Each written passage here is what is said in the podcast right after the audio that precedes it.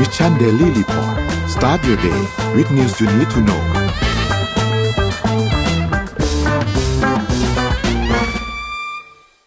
สวัสดีครับยินดีต้อนรับเข้าสู่ Mission Daily Report ประจำวันที่ 25 กรกฎาคม 2566 นะครับ วันนี้คุณอยู่กับเรา 2 คนตอน7โมงถึง8โมงเช้า สวัสดีพี่อ้อมครับ สวัสดีค่ะ ครับสวัสดีท่านผู้ฟังทุกๆท่านด้วยนะฮะเอ่ออาจจะแปลกตานิดนึง เพราะเมื่อวานเราอยู่สตู แต่วันนี้เราอยู่บ้านเนาะ แต่ทีนี้จะเล่าให้ฟังแบบนี้ เอ่อ ไปไปไปอัปเดตข่าวกันดีกว่าเอ้ยอัปเดตตัวเลขก่อนดีกว่าเดี๋ยวค่อยเล่าให้ฟังเผื่อคนยังไม่เข้ามา จะได้ทราบเลยทั่วกัน ไปดูตัวเลขก่อนครับ อัปเดตตัวเลขนะครับเอ่อเซตบ้านเราอยู่ที่1,523.81นห้ารอยี่สิบสามจุดแปดหนึ่งนะครับ ติดลบ0.36%นต์นะครับถัดมาครับหุ้นต่างประเทศนะครับ เริ่มต้นที่ดาวโจนส์นะครับอยู่ที่ประมาณ 35,220 นะครับ NASDAQ อยู่ที่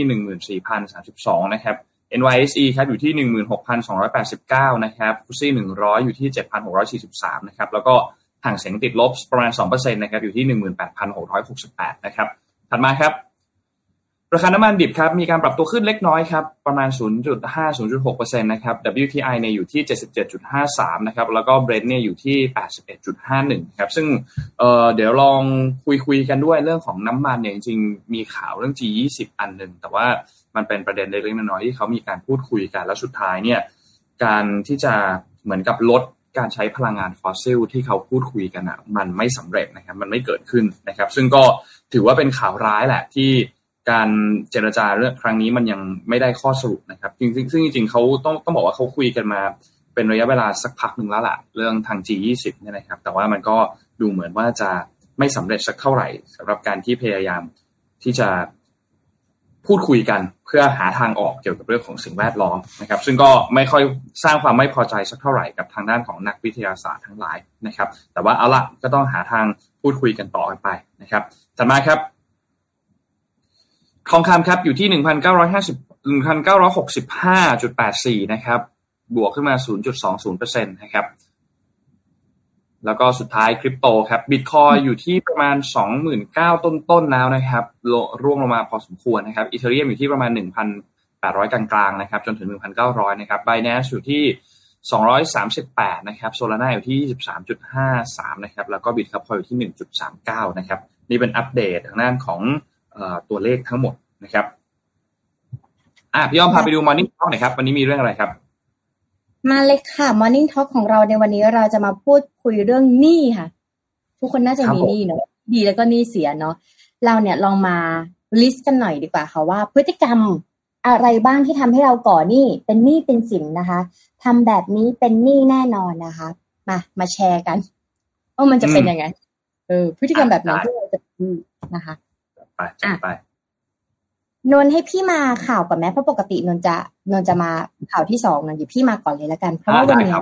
หลังจากที่อ้อมอ่านข่าวในวันนั้น ผ่านไปกี่วันแล้วพฤหัสศุกร์เสาร์อาทิตย์จันทร์ผ่านไปสี่วันการเมืองมันมีการเปลี่ยนแปลงมากมาย และในโซเชียลมันก็มีการอัปเดตอะไรมากมายนะคะ แต่วันนี้อ้อมจะมาพูดในประเด็นว่า ถ้าการเมืองยังเป็นแบบนี้อยู่ มันจะส่งผลอะไรบ้างนะธีมของอ้อมในวันนี้ในหัวเนี่ยมันจะเป็นอย่างนี้นะอย่างแรก เรื่องแรกเลยคือ รู้หรือไม่ คนไทยเนี่ย เล่นการพนันเนี่ย ประมาณสามสิบล้านคน และเงินเนี่ย มันสะพัดไปถึงสี่ถึงห้าแสนล้านบาท และปีต่อปีเนี่ย มันจะเพิ่มขึ้นทุกปีครับ อันนี้คือสถิติของปีนี้นะอ่า เพราะอะไรนักวิชาการเนี่ยเปิดเผยว่าแต่ละปีเนี่ยคนไทยเล่นพนันทุกรูปแบบกว่าสามสิบล้านคนนะคะ เงินสะพัดเนี่ยปีละสี่ถึงห้าแสนล้านนะ โดยมีผู้เล่นพนันเนี่ยหน้าใหม่ เพิ่มขึ้นทุกปี ปีละเท่าไหร่รู้ไหมปีละหกถึงเจ็ดแสนคนนะนนเกือบปีละล้านเนี่ยเพราะเนี่ย ถ้าการเมืองมันยังเป็นแบบนี้อยู่เนี่ย คนน่ะ มันจะหันมาเทามากขึ้น คนมันจะมาติดเรื่องนี้มากขึ้น เพราะเงินช่องทางในการทำมาหากินมันไม่สะพัดแล้วไงเงินมันก็จะมาทางนี้ใช่ไหมคะคราวนี้เนี่ย แต่ว่ารัฐบาลมันก็จะมีหวยแบบหนึ่งด้วยนะก็คือหวย L หวย N สามกับหวย L หกเนี่ยจะมาอธิบายว่าเรื่องนี้มันคืออะไรนะคะ แก้ปัญหาฉลากขาด ขาดหรือว่าขายเกินราคานะคะ แล้วก็หวยใต้ดินอาจจะมาแก้ปัญหาเรื่องนี้ยังไงนะคะ ขนาดที่คนรุ่นใหม่อะเมิน แล้วก็รู้สึกว่าการเล่นพนันออนไลน์เป็นเรื่องปกติ อืม แล้วก็เล่นง่ายแล้วด้วยไง ตอนนี้พนันออนไลน์เนี่ยมือถือก็สามารถเล่นได้แล้วนะคะโดยคุณรัตนเอ่อคุณรัตตะพงศ์นะคะ สอนสุภาพเนี่ยผู้อำนวยการวิทยาลัยนวัตกรรมสังคมมหาวิทยาลัยรังสิตนะคะ เปิดเผยว่าจากผลศึกษาของศูนย์ศึกษาปัญหาการพนันพบว่า แต่ละปีเนี่ยมีคนไทยเกี่ยวข้องกับการเล่นพนันทุกรูปแบบ 30 ล้านคนนะคะ มีเม็ดเงินอย่างที่อ้อมบอกไปเมื่อกี้เนาะสามแสนถึงสี่แสนล้านบาทต่อปีนะคะ และมีผู้และทุกๆ ปีเนี่ยจะมีนักพนันหน้าใหม่เพิ่มขึ้นเฉลี่ยปีละ6แสนถึง7แสนคน โดยเล่นพนันที่หลากหลาย ไม่ได้เจาะจงที่ฉลากกินแบ่งรัฐบาลนะ แต่ว่ามีพนันฟุตบอล มีพนันออนไลน์นะคะ มีโป๊กเกอร์อะไรเงี้ยคนที่เคยเล่นก็น่าจะรู้นะคะ นอกจากนี้เนี่ยน้องเอ่อยังเชื่อว่าการที่คณะรัฐมนตรีนะคะ เห็นชอบให้สำนักงานฉลากกินแบ่งรัฐบาลเนี่ยออกผลิตภัณฑ์ฉลากใหม่ ทั้งสลากเรียกพูดผิดนะขอโทษทั้งสลากเลขสามหลัก หรือ N สามและลอตเตอรี่หกหรือ L หกนั้นเนี่ย จะไม่สามารถแก้ปัญหาสลากเกินราคา และหวยใต้ดินได้หมดไปได้นะเขาก็ยังพูดนะ ต่อให้ทำแบบนี้มาเนี่ย มันก็แก้ปัญหาเรื่องหวยใต้ดินไปไม่ได้นะคะ ทุกคน เนื่องจากหวยใต้ดินเนี่ยอยู่ คู่กับสังคมไทยมานานแล้ว เพราะเราคิดว่ามันเป็นเรื่องปกติแล้วไงเออ มันอยู่มานานแล้วนะคะทำให้ผู้ขายเนี่ยมีความคุ้นเคยกับผู้ซื้อมากกว่า ถ้าเป็นสตาร์ทอัพเนี่ย ก็เรียกได้ว่า MVP แล้วเข้าใจ audience มากที่สุดอะเพราะอยู่มานานแล้วนะคะ เออนะคะ หาซื้อได้ง่าย มีเครดิตและส่วนลดให้ผู้ซื้อได้ด้วยนะคะ ขณะที่ประเมินว่าหากรัฐบาลเนี่ยออกสลาก N3 น่าจะมียอดขายราวๆ ปีละ 40,000 ล้านบาท ใกล้เคียงกับการทำหวยบนดินสมัยรัฐบาลในอดีตนะคะ ส่วนผู้ซื้อเนี่ยน่าจะมีทั้งกลุ่มผู้ซื้อรายเดิม ที่ซื้อหวยใต้ดินและ N3 ส่วนผู้ซื้อรายใหม่เนี่ยอาจจะไม่มาก เพราะว่า N3 เนี่ยไม่น่าถูกจริตกับคนรุ่นใหม่ โดยผลการศึกษาพบว่าคนรุ่นใหม่เนี่ยนิยมเล่นเอ่อนิยมเล่นพนันออนไลน์มากกว่าในสมาร์ทโฟนมากกว่านะคะทั้งนี้เนี่ย สลาก N3 คืออะไร พูดมาถึงขนาดนี้นะคะสลาก N3 เนี่ยเหมือนจะมาแข่งกับหวยใต้ดินค่ะ เลขสามตัวนะคะ แต่ว่าต้องดูก่อนว่าจะกำหนดราคาเท่าไหร่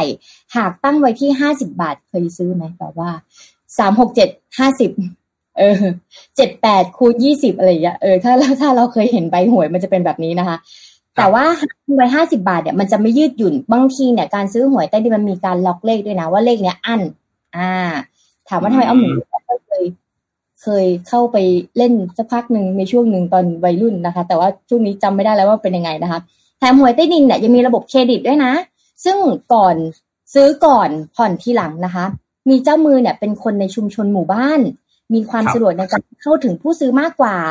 แต่จุดแข็งของ N3 ที่รัฐบาลทำเนี่ยก็คือการขายผ่านระบบดิจิตอลแล้วเข้ามาแล้วนะคะ ทุกคนเอ่อ decentralized เข้ามาเรียบร้อยแล้วนะคะ จะลดความเสี่ยงของผู้ซื้อ เพราะว่าเป็นของรัฐถูกแล้วได้เงินแน่ไม่ต้องกลัวว่าจะชิ่งไปนะคะ มีความปลอดภัยทางข้อมูลที่สำคัญ ระบบดิจิตอลเนี่ยยังช่วยคัดกรองไม่ให้เข้าถึงเยาวชนได้ด้วยนะคะ แต่สุดท้ายค่ะ ก็เชื่อว่าหวยใต้ดินเนี่ยมันก็จะไม่หายไปนะ และจะขายคู่กับคนไทย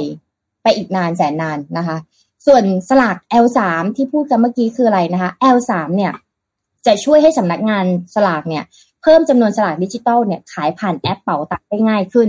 แต่ไม่แน่ใจว่าจะช่วยแก้ปัญหาการขายเกินราคาได้หรือไม่นะคะ เนื่องจากหนึ่งปีที่ผ่านมาเนี่ยได้มีการเพิ่มจำนวนสลากดิจิตอลมาตลอด แต่สลากเนี่ยก็ยังขายเกินราคาเช่นเดิมอยู่ดีนะคะ เนื่องจากติดปัญหาเชิงโครงสร้างคือ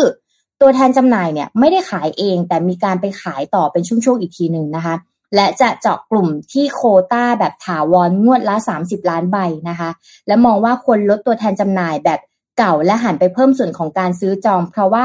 เป็นความต้องการของตลาดอย่างแท้จริงนะคะ แล้วก็เมื่อเสนอเรื่องจัดสรรโคต้าตัวสลากใหม่ๆ แล้วเนี่ย อาจจะทำให้บางหน่วยงานไม่พอใจเนาะเพราะว่าเหมือนแบบว่า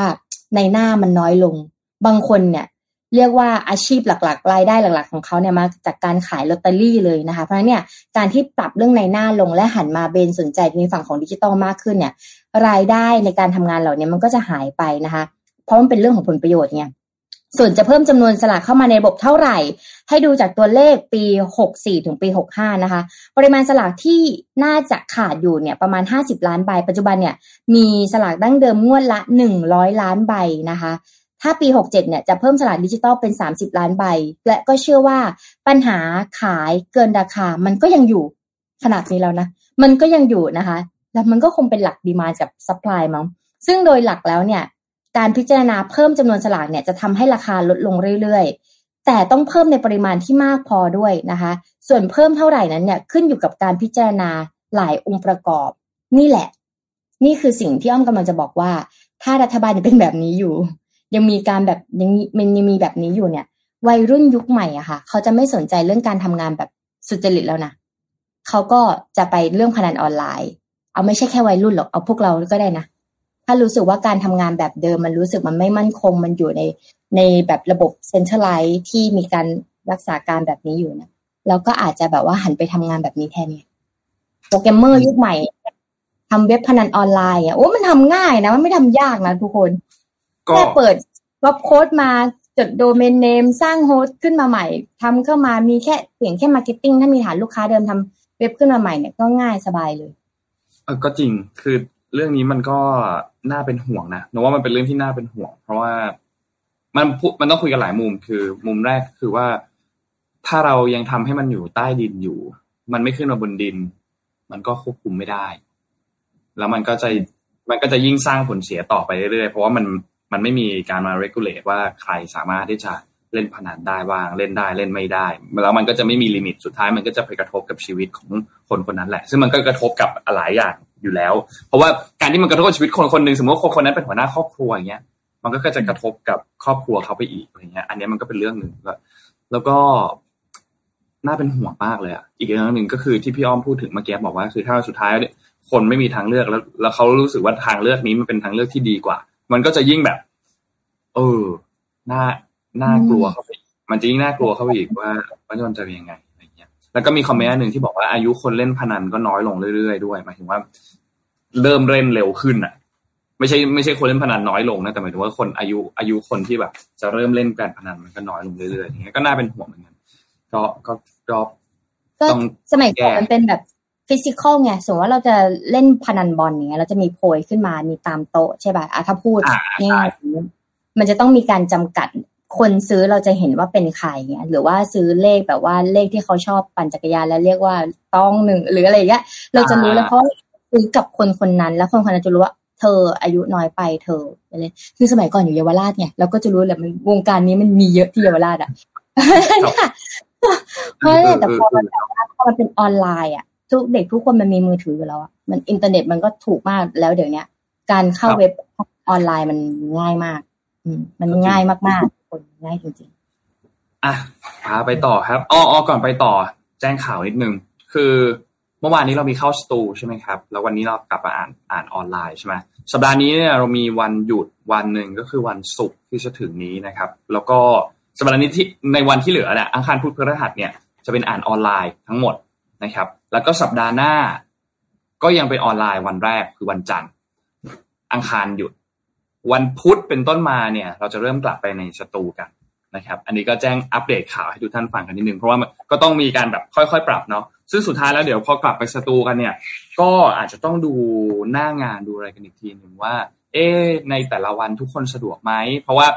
พี่ๆ reporter แต่ละคนก็มีภารกิจ ทุกคนก็ติดภารกิจของตัวเองมีนู่นมีนี่เหมือนกันใช่ไหมครับเพราะฉะนั้นก็ต้องค่อย ๆ ดูว่าเผื่อออนไลน์บางทีออนไลน์มันสะดวกกว่านะครับ ก็อาจจะสลับสลับกัน แต่น้องคิดว่ามันก็จะให้ ให้กลิ่นอะไรที่เป็นแบบกลิ่นแปลกๆแบบไม่ใช่เลยจะจะบอกเขามาแปลกมันก็ได้ ก็เป็นกลิ่นใหม่ๆแล้วกันที่อ่าเราก็มีอ่านที่บ้านบ้างอ่านที่สตูบ้างสองคนบ้างสามคนบ้างอะไรเงี้ย มันก็จะมีแบบมุมใหม่ ๆ มาเพิ่มเติมกันมากขึ้นก็น่าจะ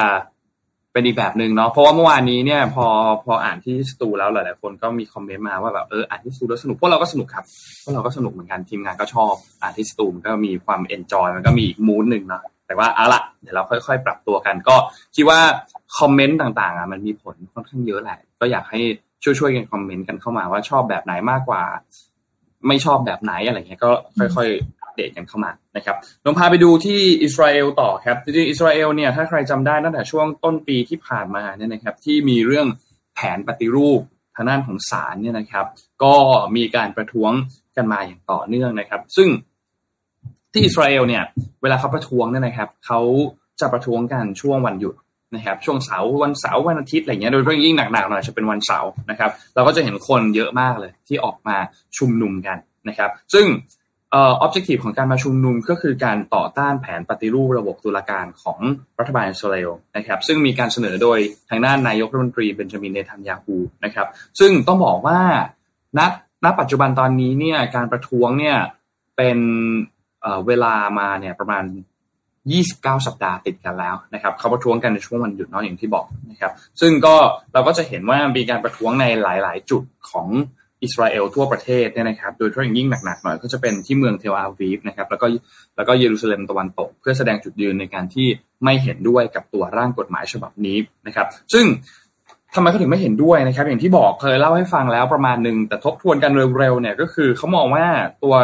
กฎหมายฉบับนี้เนี่ยร่างกฎหมายฉบับนี้เนี่ยนะครับในการปฏิรูปศาลของเนทันยาคูเนี่ยจะเป็นภัยต่อทางด้านประชาธิปไตยของอิสราเอล แล้วก็เป็นการเหมือนกับถ่ายอำนาจให้กับระบบอำนาจนิยมภายในประเทศแบบนี้ ในในประเทศอิสราเอลเนี่ยนะครับ ซึ่งต้องบอกว่าเออ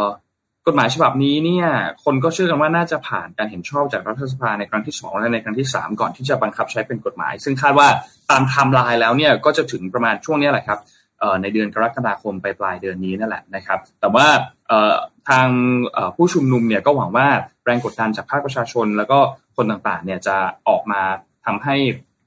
อย่างน้อยในทันยาคูอาจจะมีการทบทวนการผลักดันแผนปฏิรูปฉบับนี้กันอีกทีหนึ่งนะครับ ทีนี้อย่างที่บอกครับข้อกังวลก็มีหลายข้อเหมือนกันสำหรับตัวร่างจดหมายฉบับนี้นะครับ เพราะว่าก็ ล่าสุดเมื่อวานนี้วันที่ 24กรกฎาคมเนี่ยนะครับรัฐสภาอิสราเอลเนี่ยก็มีการเตรียมลงมติพิจารณาตัวร่างกฎหมายปฏิรูปศาลฉบับเพิ่มเติมนะครับ ซึ่งก็แน่นอนแหละก็จะเป็นการเหมือนกับจำกัดอำนาจของศาลสูงสุด เพื่อป้องกันไม่ให้ศาลสูงสุดเนี่ยปฏิเสธการตัดสินใจของรัฐบาลได้นะครับเพื่อง่ายๆก็คือเหมือน มันก็จะการอกการคานอำนาจกัน มันก็จะเปลี่ยนแปลงไปนะครับถ้าหากร่างกฎหมายฉบับนี้เนี่ยมันสำเร็จนะครับแล้วนอกจากนี้เองรัฐบาลอิสราเอลเองก็ยังเน้นย้ำว่า ศาลสูงสุดของอิสราเอลเนี่ยมีอำนาจเยอะเกินไปนะครับ แล้วก็ไม่ได้รับการเลือกตั้งมาจากประชาชนโดยตรงเหมือนกับรัฐบาลนะครับ เพราะฉะนั้นก็จำเป็นที่จะต้องลดทอนอำนาจของศาลสูงสุดเนี่ยลงมานะครับ ซึ่งก็มีคนวิพากษ์วิจารณ์กันพอสมควรครับ แต่ว่าส่วนหนึ่งเนี่ยก็มองว่าการที่ร่างกฎหมายฉบับนี้ถ้าหากว่าผ่านเนี่ยนะครับ อิสราเอลจะเข้าไปสู่ยุคอำนาจเป็นแบบเหมือนเผด็จการของอำนาจนิยมเป็นแบบฝั่งขวาสุดโต่ง นะครับ ซึ่งณปัจจุบันตอนนี้เนี่ยต้องบอกว่าก็ยังมีหลายเรื่องนะครับ เพราะว่านอกจากเรื่องปฏิรูปศาลแล้วเนี่ยเนทันยาฮูเองก็ยังอยู่ในกระบวนการพิจารณาเกี่ยวกับเรื่องของการทุจริตคอร์รัปชันด้วยมีคดีอยู่ด้วยนะครับ แล้วก็มีการแต่งตั้งเหมือนกับคนของตัวเองเข้ามาดำรงตำแหน่งสำคัญทางการเมือง แล้วก็หาทางยับยั้งคำตัดสินของศาลนะครับ ซึ่ง ก็ในทันยาคูก็ออกมาปฏิเสธข้อกล่าวหาอันนี้นะครับ แต่ว่าเอาละเราก็ยังไม่มีใครทราบนะครับ แต่ว่าว่าการประกาศที่จะมีร่างกฎหมายฉบับนี้รวมถึงการประท้วงเนี่ยก็เป็นการสร้างแรงกระเพื่อมบางอย่าง ที่ทำให้เห็นว่าเอออิสราเอลเองเนี่ยก็มีคนบางส่วนที่มองว่ามันจะทำให้ประชาธิปไตยเนี่ยมันอ่อนแอลง แต่ว่าถ้าเรามองในอีกมุมหนึ่งก็คือ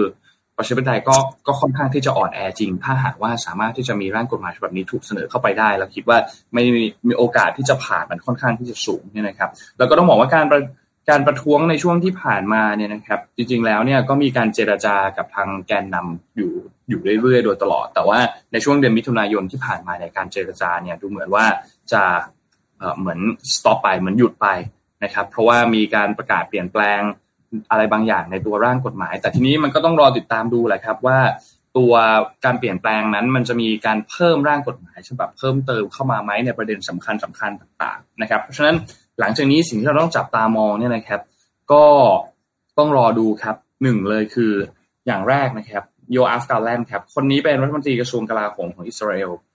เขาบอกว่าตอนนี้กำลังจะมีการเหมือนเป็นการบอยคอตครั้งใหญ่ในกองทัพอิสราเอลนะครับคือมีคนอิสราเอลไม่น้อยเลยที่ปฏิเสธที่จะมาเข้าประจำการในกองทัพนะครับ ถ้าหากว่าการ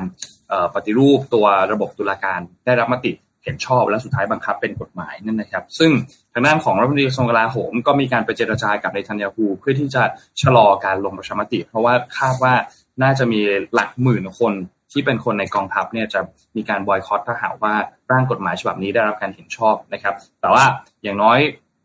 มันก็ต้องรอคือมันเนี่ยมันก็มันก็ต้องรอติดตามกันดูอีกทีหนึ่งเนาะเพราะว่าถ้าหากว่ารัฐสภามีการรับรองกฎหมายฉบับนี้จริงๆบังคับใช้จริง ๆ เนี่ย มันก็จะเป็นเหมือนกับจุด trigger point อีกอันหนึ่งที่ทำให้สถานการณ์ ความไม่แน่นอน ความไม่สงบทางการเมืองต่างๆเนี่ย มันอาจจะ กลายเป็นแบบนี้ เมื่อวานนี้ถ้าใครได้ฟังที่พี่แท็บพูดแล้วจำได้ คือสถานการณ์การเมืองทุกครั้งการประท้วงทุกครั้งการประท้วงทุกอย่างเนี่ยมันจะเป็นแบบนี้แหละครับ มันจะค่อยๆมาเรื่อยๆเรื่อยๆมีการประท้วงมีการประท้วงมีความไม่พอใจเกิดขึ้น จนกระทั่งเจอเกิดจุดทริกเกอร์พอยต์อะไรบางอย่าง แล้วมันก็จะค่อยเกิดระเบิดขึ้นมานะครับ อันนี้ก็เป็นเช่นเดียวกันนะครับเพราะฉะนั้นคนก็ติดตามกันมากันดูเหมือนกันว่าถ้าเอาร่างกฎหมายฉบับนี้ผ่านจริงๆแล้ว มันจะเกิดเหตุการณ์อะไรขึ้นต่อหรือเปล่า นะครับ นี่ก็เป็นอัปเดตที่อิสราเอลประมาณนี้ครับ อ่าพี่อ้อมอยากพาไปอีกคอนเทนต์หนึ่งค่ะพอดีว่าเจอคอนเทนต์นี้ใน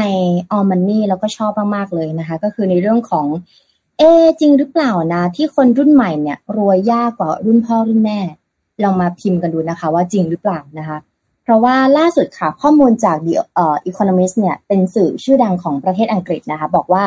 แม้แต่ในประเทศเนี่ยที่เป็นมหาอำนาจทางเศรษฐกิจเนี่ยก็มีโอกาสน้อยมากๆ เพราะว่าคนที่มาจากครอบครัวคนชั้นกลาง ชนชั้นล่างเอาล่างก่อนแล้วกันนะชนชั้นล่างเนี่ย ถ้าจะเลื่อนสถานะทางสังคมเนี่ย เป็นคนชนชั้นสูงเนี่ย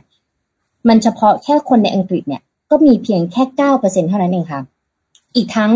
ในสหรัฐอเมริกาเนี่ย ยิ่งน้อยไปใหญ่เพราะมีโอกาสแค่เจ็ดจุดห้าเปอร์เซ็นเท่านั้น เอ๊ะมันเกิดจากอะไรนะคะ คราวนี้เนี่ย มันก็มีงานวิจัยอีกอันนึงก็คือสอดคล้องกับงานวิจัยของ Pew Research นะคะเป็นหน่วยงานที่เชี่ยวชาญเรื่องของการทำวิจัยเกี่ยวกับทัศนคติ แล้วก็เทรนด์ระดับนานาชาติ ที่ระบุว่าคนเนี่ยตั้งแต่ที่เกิดนะตั้งแต่ 1981 จนถึงปี 1996 เนี่ยหรือเรียกหรือเรียกง่ายๆว่ากลุ่ม millennial นะคะจะต้องเผชิญกับมรสุมรอบด้านเลย ไม่ว่าจะเป็นความท้าทายที่เกิดขึ้นจากผลกระทบทางเศรษฐกิจนะคะทำให้ไม่มีอิสระทางการเงิน หรือว่า สามารถก้าวที่จะเข้าไปสู่ความร่ำรวยได้นะ เมื่อเทียบกับรุ่นพ่อรุ่นแม่หรือรุ่นพ่อรุ่นแม่ รุ่นพ่อรุ่นแม่เราอาจจะหลายสิบปีนะคะ ในช่วงเวลาเดียวกันเนี่ยเขาอาจจะมีเงินมากกว่าเราในตอนนี้การที่เขาเปรียบเทียบ อาจจะถามพ่อกับแม่ว่า คนที่เป็นชนชั้นกลางจนถึงคนชั้นบนเป็นต้นไปเนี่ย ช่วงอายุประมาณเราเนี่ยเขามีอะไรบ้างเขาจะมีประกันเขาอาจจะมีรายได้เขาอาจจะเป็น self-employed เจ้าของกิจการอะไรอย่างเงี้ยค่ะ แต่พอมาเป็นรุ่นเรายิ่งยากขึ้น เพราะอะไรนะคะ เขาก็เลยหยิบเอาเหตุผลหนึ่งนะคะ จากศาสตราจารย์มิเชลเฮาส์นะคะ นักวิชาการทางด้านสังคมวิทยา จากมหาวิทยาลัยนิวยอร์กนะคะมาอธิบายว่าจริง ๆ แล้วเนี่ยคนกลุ่มมิเลเนียลนะคะเติบโตในยุคที่เศรษฐกิจโลกอะถดถอย ไม่ใช่แต่ละประเทศนะคะนนทั่วโลกเนี่ยมันถดถอยหมดเลยนะคะ ผิดกับพ่อแม่รุ่นเรานะคะ ที่เขาเกิดมาเนี่ยในช่วงเศรษฐกิจเนี่ยที่กำลังขยายตัวกำลังขยายตัวนะคะ มันเลยทำให้ต่อให้เราจะเก่งขนาดไหนเนี่ย เราอาจจะเลื่อนสถานะทางสังคมเนี่ยยากกว่ารุ่นพ่อรุ่นแม่นะคะ ยกเว้นธุรกิจเทาๆนั่นเองนะคะ โดยเฉพาะช่วงหลังสงครามโลกครั้งที่สองนะคะ ชนชั้นแรงงานทั้งในอังกฤษ และสหรัฐอเมริกาเนี่ยเลื่อนสถานะทางสังคมอะง่าย และเร็วขึ้นมาก และไม่ใช่กระจุกนะ เป็นโซนๆนะ แต่คนส่วนใหญ่อะสามารถที่จะร่ำรวยขึ้นได้นะคะ เนื่องจากอะไรจากภาคอุตสาหกรรมที่เติบโต และในตอนนั้นเนี่ยต้องการผู้เชี่ยวชาญระดับมือโปรมากขึ้น เพราะธุรกิจกำลังขยายตัวไงอยากจ้างคนเก่งๆอ่าอยากจ้างคนที่มีความสามารถเข้ามานะคะ อยากจ้างมืออาชีพเข้ามา ดังนั้นเนี่ยยินดีที่จะจ่ายแพง เพื่อให้คนเหล่านั้นเนี่ยมาทำงานในองค์กรของเรา จึงไม่แปลกที่แรงงานเนี่ยมีความสามารถ หรือว่าคนทั่วไปไม่ว่าจะเป็นคนเก่ง หรือว่าคนชนชั้นแรงงานเนี่ยก็มีความสามารถที่จะขยับฐานะทางสังคมให้ดีขึ้นได้แล้วก็รวดเร็วด้วยนะคะ อันนี้ ปัจจัยเหล่านี้ค่ะจึงทำให้ชาวอเมริกันที่เกิดขึ้นในช่วง 1940 นะคะประมาณ 91.5%เนี่ยสามารถตั้งตัวและร่ำรวยกว่าคนที่เป็นเอ่อร่ำรวยกว่ารุ่นพ่อรุ่นแม่ได้นะแต่ว่าตัวเลขนี้เนี่ยค่อนข้างจะลดลงเรื่อยๆ เพราะว่าปี 1950 เนี่ยลดลงมาจาก 91.5 เนี่ยเป็น 70%และปี 1000 แล้วพอ 20 ปีต่อมานะปี 1970 เนี่ยจาก 70%ก็เป็น 60%และปี 1980 เนี่ยเหลือแค่ 50%เท่านั้นค่ะ อ่า ผ่านไปประมาณแบบ 40 ปีเนี่ยจาก 91.5 เนี่ยเหลือ 50%ก็คือเกือบครึ่งเลยนะคะ อีกปัจจัยหนึ่งก็คือในเรื่องของทัศนคติอืมที่เปลี่ยนแปลงไป ที่ผ่านมาเนี่ย เรามักจะเห็นว่าคนรุ่นพ่อรุ่นแม่เนี่ยเขาทุ่มเททำงานหนักอึดถึกอดทนนะคะ มุ่งที่จะสร้างเนื้อสร้างตัว ได้มีบ้านมีรถ และสามารถยกระดับความเป็นอยู่ของชีวิตตัวเองได้นะ เพื่อ สร้างอะไรคะสร้างการยอมรับจากผู้คนในสังคมนะคะ แต่มุมมองแต่มุมมองของคนรุ่นใหม่ค่ะ กลับแตกต่างไป เพราะว่าโดยเฉพาะกลุ่ม millennial เนี่ยพวกเขาเนี่ยชอบยึดหลักในเรื่องของ work life balance เนาะแล้วก็คือทำงานเนี่ยต้องใช้ชีวิตแบบมีความสุขด้วยควบคู่ไปด้วยนะคะ เพราะเนี่ยหรือบางคนอาจจะอยากรวยในรุ่นเรารวยลัดไปเลย ธุรกิจเทามันก็เลยมาไงอ่านะคะ อีกอันนึงคืองานวิจัยของศาสตราจารย์จีนสบรกนะคะ อาจารย์ทางด้านจิตวิทยาจากมหาวิทยาลัยซานดิเอโกสเตทนะคะพูดถึงกลุ่มเลเนี่ยว่าคนพวกนี้เนี่ยจะยอมทำทุกอย่างเพื่ออยากให้รวยเร็วมากๆ ถ้าอยากจะพิสูจน์ตัวเองไงก็ยิ่งต้องรวยมากๆ แต่มันจะทำยังไงเศรษฐกิจตอนนี้มันไม่ค่อยดีนะคะ เพราะฉะนั้นเนี่ยเขาก็อาจจะไปทำธุรกิจแปลกๆนั่นเองนะคะ เพราะว่าหรือเขายินดีที่ทำงานหนัก ถ้าเป็นทางสุจริตจริง ๆ แบบว่า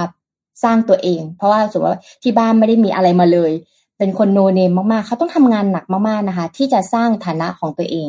แล้วก็เอ่อบางทีเนี่ยคนกลุ่ม millennial รุ่นใหม่เนี่ยก็อาจจะไม่ยอมทำงานหนักเพื่อจะแลกเงิน มันก็จะมีอีก mindset หนึ่งขึ้นมานะคะ แต่ว่าอยากที่จะทำงานอะไรก็ได้เพื่อให้ได้ผลตอบแทนได้ดีขึ้นได้เร็วขึ้นได้มากขึ้นนะคะ เอาเข้าจริง ๆ ก็ไม่ใช่ว่าการรวยเร็วเนี่ยมันเป็นไปไม่ได้พูดมาขนาดนี้เราจะบอกอุ้ยเราเป็นเออล่าสุดมีน้องอายุประมาณสิบเอ็ดปี บอกว่าหนูติดตามพี่อ้อม จาก Mission to the Moon ทุกวันเลยนะคะ แล้วเริ่มมี FC อายุสิบเอ็ดปีแล้วนะคะ Mission to the Moon พอพูดขนาดเนี้ยไม่ใช่ว่าน้องๆจะบอกว่าเอ้ยรวยเร็วมันเป็นไปไม่ได้นะคะ จริงๆแล้วมันเป็นไปได้ในโลกแห่งความเป็นจริงอะเป็นไปได้ แต่ว่าต้องสอดคล้องกับเรื่องเกี่ยวกับเทคโนโลยีไงมันเป็นอาชีพเดียวที่มันมีการขยายตัวมีการจ้างงานนะคะเพราะเนี่ยเอ่ออย่าลืมว่าเก้าอี้แห่งความสำเร็จเนาะอันนี้เขียนดีนะเก้าอี้แห่งความสำเร็จเนี่ยไม่ได้มีเพียงพอสำหรับทุกคน แต่เราสามารถที่จะเป็นคนคนนั้นได้นะ ในการที่เราจะพัฒนาตัวเอง สร้างเนื้อสร้างตัวเริ่มจากศูนย์นะคะ แล้วก็ท่ามกลางเศรษฐกิจที่มันกำลังถดถอยนี้เนี่ย มีอะไรบ้างที่มันก้าวหน้านะคะ แล้วก็ต้องบอกก่อนว่าในโลกของความเป็นจริงเนี่ย มีนะคนที่ทุ่มเท อดทนทำงานหนักตื่นตัวพัฒนาตัวเองตลอดเวลา รู้จักวิเคราะห์สถานการณ์อย่างรอบด้าน รู้ว่าเทรนด์มันจะเป็นยังไง รู้ว่าการเมืองมันจะเป็นยังไงนะคะ รู้ว่าสังคมมันจะเป็นยังไง และพร้อมที่จะปรับตัวตลอดเวลาเหมือนทาง Mission to the Moon ที่เราเอา ข่าวมาเสิร์ฟกัน Mission Daily Report ใช่ไหมเราจะต้องเติมเสิร์ฟข่าวที่ไม่ใช่แต่เศรษฐกิจการเมืองแล้วก็มีข่าวอื่นด้วยนะคะ เพื่อที่จะให้ทุกคนเนี่ย upskill นั่นเองนะคะ ก็ไม่ได้บอกว่าคนรุ่นใหม่สร้างตัวไม่ได้นะ แต่ว่าถ้าอยากสร้างตัวก็ต้องเริ่มจากการพัฒนาตนเองนี่แหละค่ะ ก็เลยเอามาบอกกันว่าไม่ใช่แค่ประเทศเรานะต่างประเทศทั่วโลกเขาก็เป็นนะรุ่น millennial นั่นเอง อืมครับ พาไปดูต่อครับที่เฟดครับในสองวันนี้วันที่ยี่สิบห้ากับวันที่ยี่สิบหกสองวันนี้เนี่ยจะมีการประชุมของ FOMC นะครับ ก็ ตอนนี้ก็จากที่คาดการณ์กันเนี่ยนะครับ ก็คาดว่าน่าจะมีการปรับขึ้นอัตราดอกเบี้ยนะครับ อีก 0.25%นะครับ หลังจากที่ในเดือนมิถุนายนที่ผ่านมาในการประชุมครั้งที่แล้วเนี่ยมีการ ระงับการขึ้นดอกเบี้ยชั่วคราวไปตอนช่วงเวลาตอนนั้นนะครับ ซึ่งสิ่งที่คนจับตามองก็มี 2 อย่างแหละครับ อย่างแรกก็คือว่าว่าจะขึ้นจริงไหมแต่ แต่ทีนี้ดูจากสัญญาณดูจากตัวเลขอะไรหลายๆอย่างแล้วเนี่ยนักวิเคราะห์ก็บอกว่าน่าจะขึ้นดอกเบี้ยขึ้นมา 0.25%นะครับอีกอันนึงก็คือเรื่องของการแถลงนะครับว่าการแถลงของเจอร์โรมพาเวล หรือว่าประธานของเฟดเนี่ยนะครับหลังจากที่ประชุมเสร็จเรียบร้อยแล้วเนี่ย จะมีเรื่องของนโยบายทางการเงินทิศทางของธนาคารกลางแห่งของธนาคารแห่งสหรัฐเนี่ยธนาคารกลางสหรัฐเนี่ยนะครับจะจัดการเงินเฟ้อยังไงจะมีนโยบายเรื่องการขับเคลื่อนเศรษฐกิจยังไงที่ออกมาจากธนาคารกลางเนี่ยนะครับ อันนี้ก็จะเป็นต้องต้องเป็นเรื่องที่ต้องจับตามองกันนะครับ แต่ทีนี้คนก็พูดคุยกันเยอะครับมีมีกันในหลาย ๆ มุมครับ บอกว่าทั้งเจอโรมพาวเวลล์เองทั้งเจ้าหน้าที่เฟดของคนอื่น ๆ เนี่ยนะครับ ก็บอกเป็นแนวว่า ก็จะมีการพูดคุยกันเพื่อที่จะปรับขึ้นอัตราดอกเบี้ยอีกครั้งหนึ่งในเดือน 9 หรือว่าเดือนกันยายนนะครับก่อนหน้านี้เนี่ยหนึ่งในผู้ว่าการเฟดเนี่ยนะครับคริสโตเฟอร์วอลเลอร์เนี่ยนะครับก็ออกมาพูดถึงบอกว่า เขาก็ย้ำว่ายังมีมุมมองที่รับการยอมรับอย่างกว้างขวางในหมู่เจ้าหน้าที่ของเฟดว่ายังจำเป็นที่จะต้องมีการปรับขึ้นอัตราดอกเบี้ยอีก 2 ครั้งในปีนี้นะครับแล้วก็แนะนำว่าธนาคารกลางอาจจะต้องปรับขึ้นอัตราดอกเบี้ยให้เร็วที่สุดเท่าที่จะเป็นไปได้นะครับดังนั้นคนก็เลยจับตามองเรื่องนี้กันพอสมควร นะครับกับการประชุมของ FOMC ในช่วงที่กำลังจะมาถึงวันที่ 25 วันที่ 26 2 วันนี้นะครับ นอกจากนี้ครับที่ต้องไปดูกันต่ออีกเรื่องหนึ่งเนี่ยนะครับ จริงๆ เรื่องนี้มันสั้นๆเนาะเรื่องการประชุมเฟดเพราะว่าเนี่ยเขาก็กำลังจะเริ่มประชุมกัน แล้วก็มีการคาดการณ์กันเนาะอีกเรื่องหนึ่งที่จริงๆจะเล่าตั้งแต่เมื่อวานละ แต่ว่าเมื่อวานนี้ยังไม่มีจังหวะที่จะได้เล่าเนี่ยนะครับก็คือเรื่องของที่ซาอุนะครับ คือที่ซาอุดิอาระเบียเนี่ยนะครับ ถ้า ใครได้ติดตามข่าวกีฬาช่วงนี้ก็จะเห็นเนาะว่าซาอุเนี่ยเขาซื้อนักเตะไปเยอะมากเลย เขาซื้อนักเตะไปปกติแล้วเนี่ย ก่อนหน้านี้เวลาเราเห็นการซื้อนักเตะของพวกลีกที่เป็นลีกที่มีเงินเยอะๆอะพูดง่ายๆลีกที่เขามีเงินกันเยอะๆเนี่ย เราจะเห็นช่วงแรกสุดตอนนู้นเลยมีลีกญี่ปุ่นใช่ไหมครับ ย้อนไปหลายปีสามสิบปีสี่สิบปีนะครับมีลีกญี่ปุ่น ถัดมาจากญี่ปุ่นเนี่ยก็จะเป็นทางด้านของเอ่อ จีนใช่ไหมครับ ก็จะมีหลีกจีนนะมีหลีกจีนมี MLS นะครับมีหลีกที่สหรัฐอเมริกานะครับ แล้วก็ล่าสุดนะปัจจุบันตอนนี้เนี่ยก็จะมีนี่แหละครับหลีกซาอุนะครับ ที่ทุ่มซื้อเยอะมากๆเลยนะครับ ทีนี้สิ่งที่อยากจะชวนคุยคือเรื่องนี้ครับVision 2030 ของเขาเนี่ยนะครับ คือจริงๆแล้วเนี่ยแผน Vision 2030 ของซาอุดิอาระเบียเนี่ยมันเริ่มต้นมาตั้งแต่ปี 2016 แล้วนะครับ แล้วก็มีการพูดคุยกันมาค่อนข้างที่จะ ละเอียดพอสมควรเกี่ยวกับแผนที่เขาต้องการที่จะพัฒนา คือต้องบอกว่าเดิมทีเนี่ยทรัพย์สินของเขาอะมันอยู่ใต้ดินเนาะซาอุน้ำมันเนาะน้ำมัน ตัวเลขการส่งออกของเขาอะในในช่วงที่ผ่านมาเนี่ยนะครับ เราจะเห็นว่าเป็นน้ำมันอะเยอะมากนะครับ ตัวเลขการส่งออกน้ำมันของเขาเนี่ยมากถึงเก้าสิบเปอร์เซ็นของตัวเลขการส่งออกทั้งหมดนะ และถ้าดูเป็นรายได้เนี่ยพึ่งพาการส่งออกน้ำมันเนี่ยคิดเป็น 87%ของประเทศเลยนะครับนั่นหมายความว่าน้ำมันเนี่ยก็เป็นเหมือนกับเส้นเลือดหลักๆ เลยของประเทศเขานะครับเขาก็เลยมีการทำแผนออกมา มันเป็นเอกสารครับประมาณ 80 กว่าหน้านะครับ ออกมาบอกเลยว่าภายในปี 2030อะเขาต้องการที่จะทำอะไรบ้างนะครับซึ่งในแผนตัวนี้เนี่ยก็เป็นแผนที่กินระยะเวลาประมาณ 14 ปีนะครับพอเขาเริ่มทำตั้งแต่ปี 2016 นะครับ เพื่อต้องการที่ให้ซาอุเนี่ยเหมือนมีมุมมองอื่นๆบ้าง นอกจากทางด้านของน้ำมันนะครับในแผนวิชั่น 2030 เนี่ยหลักๆ มันจะมี 3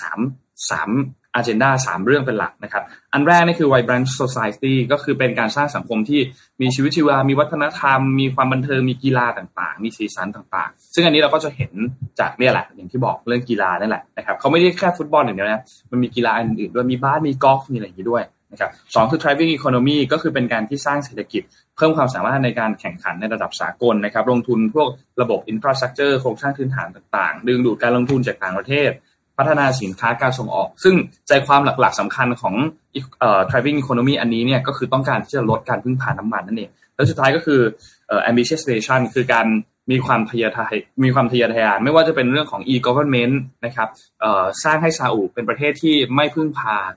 รายได้จากน้ำมันนะครับ เพิ่มคุณภาพชีวิตให้กับคนในประเทศ เพิ่มจำนวนคน เพิ่มเรื่องเอ่อเรื่องของสิทธิสตรีที่ก่อนหน้านี้เนี่ยก็เป็นที่วิพากษ์วิจารณ์กันค่อนข้างเยอะนะครับ เพื่อที่จะปรับตัวให้เข้ากับสังคมของโลกในสมัยใหม่มากขึ้น ให้ความสำคัญกับความเท่าเทียมมากขึ้น ให้ความสำคัญกับเรื่องของสิทธิสตรีมากขึ้นนะครับ ซึ่งแน่นอนแหละการที่จะเปลี่ยนแปลงอะไรแบบนี้เนี่ยมันเป็นสเกลที่ค่อนข้างใหญ่ แล้วมันค่อนข้างที่จะเป็นเรื่องที่ใหญ่โตพอสมควรมีความต้องใช้เงินเยอะแน่นอน ใช้ความพยายามเยอะ แล้วโดยเฉพาะอย่างยิ่งก็ต้องตอบคำถามอะไรหลายอย่าง เยอะพอสมควร คือถ้าเราถามว่าซาอุรวยไหมคงไม่มีใครมาตั้งคำถามแล้วว่าคุณรวยจริงหรือไม่รวยจริงเนาะเพราะทุกคนรู้ว่าเขารวยจริง ๆ ใช่ไหมครับ แต่ถ้ามองในมุมเรื่องของแบบความสำเร็จมองในมุมเรื่องของเกียรติยศต่างๆ อาจจะยังไม่ไม่ไม่ไม่เท่ากับประเทศอื่นๆใช่ไหมครับเพราะฉะนั้นอันนี้แหละก็ยังเป็นอันหนึ่งที่เขาก็ต้องการที่จะพัฒนาเพิ่มเติมขึ้นมานะครับ ทีนี้เราจะเห็นว่าก่อนหน้านี้เนี่ย เราเอ่อทางด้านของซาอุเนี่ยก็พยายามที่จะเหมือนคีปพันธมิตร สร้างพันธมิตรเพิ่มเติม เอาใกล้ตัวเราที่สุดเลยก็ได้ ที่มาเป็นแขกเข้าร่วมการประชุมเอเปกล่าสุดในเดือนพฤศจิกายนปีที่แล้วอะตอนนั้นน่ะก็ที่เขามาเข้ามาเข้ามาเป็นแขกของรัฐบาลไทยเนี่ยนะครับ ก็ถือว่าเป็นอีกภาพอันหนึ่งเราเห็นเอ่อ ภาพการจับมือกันของไทยกับภาพการจับมือกันของซาอุใช่ไหมครับ ซึ่งก็เป็นโอกาสของทุนจากไทยที่จะไปลงทุนในประเทศอย่างซาอุด้วย แล้วก็มีเครื่องของแรงงานมีเรื่องของอะไรต่างๆ ซึ่งอันเนี้ยนว่านมองว่ามันก็เป็นอีกอันหนึ่งที่สำคัญมากอันนี้ก็ใกล้ตัวเราเนาะแต่จริงๆแล้วซาอุเนี่ยมีการไปสร้างพันธมิตรกับอีกหลาย ๆ ประเทศนะครับ ไปพูดคุยเรื่องพลังงานกับญี่ปุ่นนะครับ มีคือคือมีการสร้างความสัมพันธ์อีกหลายจุดมาก นะครับ เพราะฉะนั้นอันนี้ก็เลยเป็นอีกจุดหนึ่งที่คนเนี่ยก็เลยให้ความให้การจับตามองกันค่อนข้างที่จะเยอะพอสมควร นอกจากนี้มันยังมีโปรเจกต์อีกหลายอันครับโปรเจกต์ NEOM ที่เป็นโปรเจกต์ยักษ์แล้วก็เป็นโปรเจกต์หัวใจเลยของตัว Vision 2030 เนี่ยนะครับ ถ้าเปรียบกับบ้านเราเขามันเป็นเหมือนเหมือนยุทธศาสตร์แห่งชาติของเขาอะนะครับ เพราะฉะนั้นอันนี้มันก็ก็ก็เป็นอีกอีกจุดหนึ่งที่ซาอุเนี่ยก็ได้รับการจับตามองค่อนข้างเยอะ นะครับ ทีนี้อย่างที่บอกครับโครงการ NEOM ตัวนี้มันมีเมืองหลายอันเลยที่มันอยู่ในลายตรงนั้นเนี่ยนะมันอยู่มันเป็นโครงการที่สร้างอยู่ตรงนั้นเนี่ยนะครับ ก็จะมี Oxagon เนาะที่เป็นเมืองอุตสาหกรรมที่อยู่ริมชายฝั่งกลางน้ำนะครับ มี Trojena นะครับที่เป็นเหมือนเอ่อรีสอร์ทเป็นเมืองเป็นเมืองรีสอร์ทที่อยู่ในหุบเขานะครับ แล้วก็มีอีกอันนึงคือ The Line ที่เป็นเหมือนเมืองที่อยู่อาศัยในอนาคตนะครับ ซึ่งก็ สร้างความฮือฮากันพอสมควรแหละ เพราะว่าเป็นเมืองที่มีความกว้างแค่ 200 เมตร แต่ว่ามีความยาว 170 กิโลเมตร แล้วก็สูง 500 เมตร อันนั้นทุกคนน่าจะเคยเห็นภาพกันอยู่แล้วนะครับ แล้วก็มีกระจกเป็นกำแพงตลอดทาง ใช้พลังงานหมุนเวียน ไม่มีมลพิษ และก็ไม่มีถนนนะครับ แล้วก็เพราะแล้วก็ไม่ต้องใช้รถด้วยนะครับ แล้วก็มีพื้นที่สีเขียวปกคลุมตลอดทั้งเมืองก็มีมีความเหมาะกับการอยู่อาศัย ซึ่งอันนี้ก็เป็นอีกโปรเจกต์อันหนึ่งที่น่าสนใจมากนะว่าสุดท้ายแล้วพอ พอสร้างเสร็จเรียบร้อยแล้วจริงๆเนี่ยจะเป็นอย่างไรนะครับ แล้วก็ณปัจจุบันเนี่ยประชากรของซาอุเนี่ยอยู่มีอยู่ประมาณ 33 ล้านคนนะครับ ก็ต้องการที่จะเพิ่มจำนวนประชากรให้เป็น 37 ล้านคนภายในปี 2030 นะครับ แล้วก็หวังว่าจะเพิ่มขึ้นอีกเรื่อยๆ หลังจากนี้พูดง่ายก็คือ ถ้าเราพูดในภาษา marketing มันเป็นเหมือนการ rebrand นะพี่อ้อม มันเป็นการ rebrand ประเทศเขาอะว่าจากเดิมที่เขาพึ่งพาในเรื่องของน้ำมันอย่างเดียวอะไรเงี้ยไม่ได้คิดเรื่องว่าจะขับเคลื่อนประเทศยังไง ก็มาใช้ความสัมพันธ์ระหว่างประเทศบ้าง มาใช้วิธีการดึงดูดด้วยวิธีอื่นดึงดูดการลงทุนจากต่างชาติ มีความทันสมัยมากขึ้นกับโลกสากลในปัจจุบันนะครับ เพราะฉะนั้นอันเนี้ยน่าน่าจับตามองมากนะครับ แล้วก็ที่มาแรงในช่วงนี้อย่างที่บอกนะคือเรื่องของกีฬานะครับ คือ คือพอพอพอใช้กีฬามันก็แล้วดึงดูดนักเตะอะไรเข้าไปแบบเนี้ยคือมีเงินจ่ายค่าเหนื่อยมีเงินจ่ายค่าตัว แล้วดึงคนเข้าไปได้จำนวนเยอะขนาดนั้นฮะแล้วนักเตะที่เข้าไปไม่ใช่นักเตะที่แบบ แก่แล้วอย่างเดียวอะคือคือก่อนหน้านี้เราเห็นการดึงนักเตะที่แบบเขาเลยจุดพีคไปแล้วเขาแก่มากแล้วอย่างเงี้ยแล้วเขาก็ไปเล่นตรงนี้ต่อเหมือนแบบแบบพูดง่ายๆคือ นักเตะพวกนี้ก็ไปเล่นในลีกที่ความท้าทายน้อยลง แต่ว่าเขาได้ค่าเหนื่อยที่เพิ่มขึ้นเนาะส่วนฝั่งฝั่งของตัวลีกเองเขาก็ได้ attention ไปมากขึ้นเพราะว่าได้นักเตะที่มีชื่อเสียงไปใช่ไหมครับแต่ว่าตอนนี้นักเตะในระดับที่อยู่ในช่วงที่กำลังจะพีกอะ ก็มีการย้ายไปเหมือนกันแล้วย้ายไปเยอะมาก มันก็อาจจะยกระดับลีขึ้นมา ซึ่งในอนาคตใครจะรู้ครับอีกห้าปีสิบปีแล้วซาอุอาจจะขึ้นมาอาจจะขึ้นมาอยู่ในระดับแบบท็อป 5 ลีกของโลกก็ได้ ใครจะรู้เนาะมันมันมันมันยังตอบไม่ได้ แต่ว่าอันเนี้ยมันก็เป็นหนึ่งในการลงทุนที่ค่อนข้างที่จะน่าสนใจนะครับก็อยากให้รอติดตามกันดูครับซาอุดิอาระเบียครับน้องว่าประเทศเขาจะมีการเปลี่ยนแปลงขนาดไหนเนาะ เพราะว่าจริงๆแล้วแต่ละประเทศเขาก็จะมีการวางทำส่วนว่านี่สิบปียี่สิบปีเราทำมันนี่มาดูว่ามันต่อให้เปลี่ยนรัฐบาลไปเขาก็ยังอยู่ในเป้าหมายนั้นอยู่ดีกลับมาเรื่องนี้แหละอะพอพอไปประเทศจีนเราอะช่วงหลังๆเนี่ยเราจะเห็นว่าจีนเนี่ยเศรษฐกิจเนี่ยค่อนข้างจะมีปัญหาในเรื่องของอสังหาริมทรัพย์ในเรื่องของการจ้างงานนะคะ แล้วเมื่อกี้ตอนที่อ่านข่าวเรื่องของคนยุคใหม่เนี่ยจะทำยังไงดีกับภาวะเศรษฐกิจปัจจุบันหรือว่าภาวะเศรษฐกิจถดถอยทั้งโลกนะคะ แล้วก็มีคนพิมพ์มาบอกว่า เออเกาะพ่อแม่กินง่ายสุดอะมันมีอาชีพหนึ่งอาชีพอยู่กับพ่อกับแม่ยังจะมาบอกว่ามันเกิดมาได้ยังไงนะคะ เพราะว่าอะไรตัวอย่างนี้เป็นของประเทศจีนนะคะ แต่ว่าคนที่เขียนคอนเทนต์ทั้งหมดนี้เนี่ยเอ่อมาจาก BBC เนาะแล้วก็มาจากฝั่งของสิงคโปร์ด้วยนะคะ คราวนี้เนี่ยเขาก็วิเคราะห์กันนะคะจริงๆแล้วประเทศจีนเนี่ยเป็นมหาอำนาจอันดับต้นๆของโลกคือหนึ่งกับสองของโลกนะคะ แต่ว่าในการชะลอตัวเนี่ยยังเชิงปัญหาในเรื่องของโครงสร้างภายในประเทศอยู่นะคะ โดยเฉพาะความแข็งแกร่งทางด้านสถานะการเงิน ค่าครองชีพที่พุ่งสูงขึ้น ต้นทุนในการใช้ชีวิตเนี่ยมากกว่ารายได้นะคะ แล้วเด็กเนี่ยที่เกิดมาสมมติว่ารุ่นเราเนาะนนเนาะเราสองคนเนี่ย ตอนเด็กๆเนี่ยแข่งเรียนกันมากเลยนะ เรียนจะเป็นจะตายนะ อ่าถูกไหมค่าใช้จ่ายในการติวเตอร์ก็เยอะมากๆ แล้วก็เลยต้องมีความคาดหวังว่าพอโตขึ้นมานี้เนี่ย เราจะมีงานที่ดีทำนะคะ แล้วก็มันมีปัญหาที่ประชาชนเนี่ย เริ่มไม่มีความเชื่อมั่นในเรื่องของรัฐบาลพรรคคอมมิวนิสต์อะค่ะที่จะมีปัญหาต่างๆ ก็จะเก็บเอาไว้ ไม่ได้มีข่าวกระจายออกมา มีเรื่องของไม่ใช้ระบบคริปโตเคอเรนซีอย่างอื่นแล้วใช้ระบบ คริปโตเคอเรนซีของตัวเองบอยคอตต่างๆนะคะเกี่ยวกับคริปโตเคอเรนซีด้วยนะสิ่งเหล่านี้ค่ะมันทำให้คนรุ่นใหม่นะหรือว่าสังคมจีนนี้เนี่ยที่เคยเชื่อมั่นว่าเออมันน่าจะดีนะ แต่ตอนนี้มันทำให้เราพึ่งพาใครไม่ได้เลย ประชาชนจะต้องพึ่งพาตัวเอง เพราะว่าพึ่งพารัฐบาลไม่ได้นะคะเพราะว่าแค่พยุงตัวเองเนี่ย มันก็ลำบากแล้วนะคะอันเนี้ยจากการที่เศรษฐกิจจีนเนี่ย พอชะลอตัวปุ๊บเนี่ย มันส่งผลให้ปัญหาเนี่ยทางด้านสังคมมาตามมานะไม่ว่าจะเป็นการว่างงานที่สูงมากขึ้น กลุ่มคนที่มีช่วงอายุประมาณ 20-30 ปีนี้ค่ะ ยังยิ่งกดดัน เพราะว่าอยู่ในช่วงที่อายุจะต้องเผชิญกับการแข่งขันที่สูงมากๆ เรียนจบออกมา ต้องหางานทำแต่บริษัทปิดตัวไปเยอะอะไรอย่างเงี้ยค่ะ แล้วก็ไม่เคยเป็นแบบนี้มาก่อนนะคะในประเทศจีนเนี่ยประเทศจีนเนี่ยก็เริ่มรู้สึกว่าหมดไฟแล้วเด็กรุ่นใหม่นะคะ เริ่มหมดไฟแล้วเพราะเรียนมาทั้งชีวิตแล้ว อยู่ดีๆจะมาทำงานแต่ไม่มีงานทำนะคะ แล้วก็ไม่พร้อมที่จะคือแข่งกันเรียนมามันก็มาทั้งชีวิตแล้วเนาะถ้าเทียบกับยี่สิบปีของเขานะคะ พอไม่พอเขาก็เลยมี mindset ว่า ฉันไม่พร้อมที่จะออกไปทำงานกับการแข่งขันแล้วฉันไม่ไหวแล้ว เพราะเนี่ยสิ่งที่เกิดขึ้นกับจีนในตอนนี้นะคะ จีนเนี่ยกำลังเข้าสู่เทรนด์ของของการกลับไปเป็นลูกพ่อแม่อีกครั้งค่ะ ชื่อว่า full time student ถูกต้องมีคนพิมพ์มา เป็นลูก full time นะคะ หรือรับจ้างเป็นลูกให้พ่อแม่เลี้ยงนะคะ ซึ่งเป็นการอ้างอิงถึงกลุ่มคนหนุ่มสาวที่ไม่มีงานประจำและอาศัยอยู่กับพ่อกับแม่ ซึ่งเป็นสิ่งที่ก่อให้เกิดการถกเถียงกันดุเดือดนะคะ ในสังคมจีนนะคะ ในช่วงไม่กี่เดือนที่ผ่านมานะว่าสถานการณ์แบบนี้เนี่ยน่าเป็นห่วงมากต่ออนาคตของประเทศจีนนะคะ จากการที่ผู้ใหญ่เนี่ยได้สร้างสังคมที่กำลังไม่เหมาะกับการใช้ชีวิตของคนรุ่นนี้ ถ้ามันไม่มีการเปลี่ยนแปลงในสภาวะเศรษฐกิจมันจะเป็นอย่างนี้ค่ะ เด็กที่เกิดใหม่จะไม่มีงานทำแล้วเขาไม่มีงานทำเขาจะไปอยู่ไหน เขาก็ต้องอยู่กับพ่อกับแม่ วันแต่ว่าพ่อแม่มีตังค์ยินดีที่จะให้ลูกมาอยู่ในอ้อมอกอายุไม่พร้อมไม่เป็นไรเดี๋ยวกลับมาอยู่ด้วยกันได้ แต่ถ้าเกิดพ่อแม่เนี่ย รายได้ไม่มี ประกันไม่ได้ซื้อ เป็นหนี้เป็นสินเป็นเจ็บป่วยทางด้านร่างกายต้องเข้าโรงพยาบาลอย่างเงี้ย อันนี้มันก็ยิ่งเป็นปัญหาอีกนะคะเพราะเนี่ยการที่เป็นลูกฟูลไทม์ที่พ่อแม่เนี่ย จ่ายเงินให้ลูกเนี่ย เพื่อแลกกับการทำงานบ้านเล็กๆน้อยๆค่ะนนท์ อ่านะคะในบางกรณีเนี่ยอาจจะจ้างไปเรียนต่อนะคะหรือพยายามหางานทำไปพลางๆ แต่พ่อแม่เนี่ยก็ยังต้องเลี้ยงต่อไปเรื่อยๆ อยู่ดี จนกว่าจะได้งานที่เขาอยากจะทำนะคะ ปรากฏการณ์นี้เนี่ยไม่ใช่เกิดขึ้นกับผู้ที่ไม่มีการศึกษาหรือไร้การศึกษานะ ชนคนรวยก็เป็นนะอ่า หรือว่าคนที่ไม่มีชีวิตทางเลือกเนี่ย ที่ไม่ได้เรียนมาสูงๆเนี่ย มันก็ไม่ใช่ปัญหากลุ่มนี้นะแค่อย่างเดียว มันมีคนที่ร่ำรวยมากๆก็มีปัญหานี้เหมือนกันนะคะ แต่ว่าเอ่อซึ่งการเป็นลูกฟูลไทม์บางคนเนี่ยกล่าวว่า พวกเขาเนี่ยเบื่อกับสภาพแวดล้อมการทำงานการทำงานที่มีแต่การแข่งขัน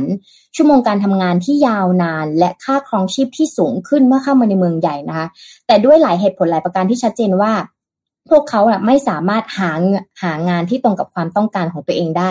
ดังนั้นเนี่ยจึงเลือกเส้นทางชีวิตหันหลังกลับบ้านเพื่อไปอาศัยอาศัยกับพ่อแม่ให้พ่อแม่จ้างอยู่บ้านนั่นเองนะคะ แต่แทนที่พ่อแม่เนี่ย จะไล่อะไล่ให้ลูกไปทำงานใช่ปะ่ะกลับให้ลูกเนี่ยในช่วงอายุยี่สิบถึงสาสิบปีเนี่ยอยู่บ้าน และพ่อแม่เนี่ยยินดีที่จะให้ลูกเนี่ยอยู่บ้าน แล้วก็จ่ายค่าตอบแทนในการทำบ้านทำงานบ้านเล็กๆน้อยๆนะคะ เพื่อที่อะไรรู้ไหมคะ เพื่อที่จะได้ใช้เวลากับลูกค่ะ เพราะเหมือนเขามีไมเซ็ตว่าก่อนหน้านี้เนี่ยเขาให้ลูกไปเรียนแข่งเรียนเหมือนดึงชีวิตของการเรียนเนี่ยมันดึงเขาออกไปจากครอบครัวแล้วไง เขาคนนี้ลูกคงเรียนเหนื่อยแล้วแหละ ไม่เป็นไรมาอยู่บ้านอย่างน้อยจะได้มีเวลาใช้กับพ่อกับแม่นะคะ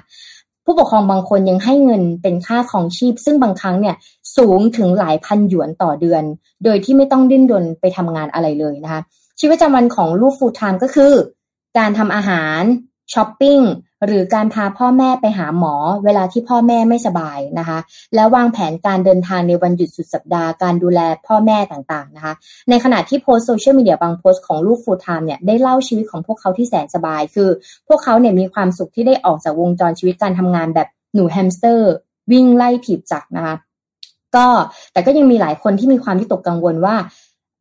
แรงกดดันจากพ่อแม่หรือสิ่งต่างๆ จากสังคมบอกว่าเออการทำแบบนี้มันก็ไม่ดีนะ คุณควรจะต้องไปทำงานมากกว่าที่จะให้พ่อแม่มาดูแลนะอะไรเงี้ยเพราะฉะนั้นเนี่ยคนหนุ่มสาวส่วนใหญ่และผู้ปกครองเนี่ยก็เลยมองว่าการเป็นลูก full time คือการแก้ปัญหาชั่วคราว ในระหว่างการหางานและเป็นทางเลือกสุดท้าย เมื่อไม่มีทางเลือกอื่น ๆอีกแล้วนะคะ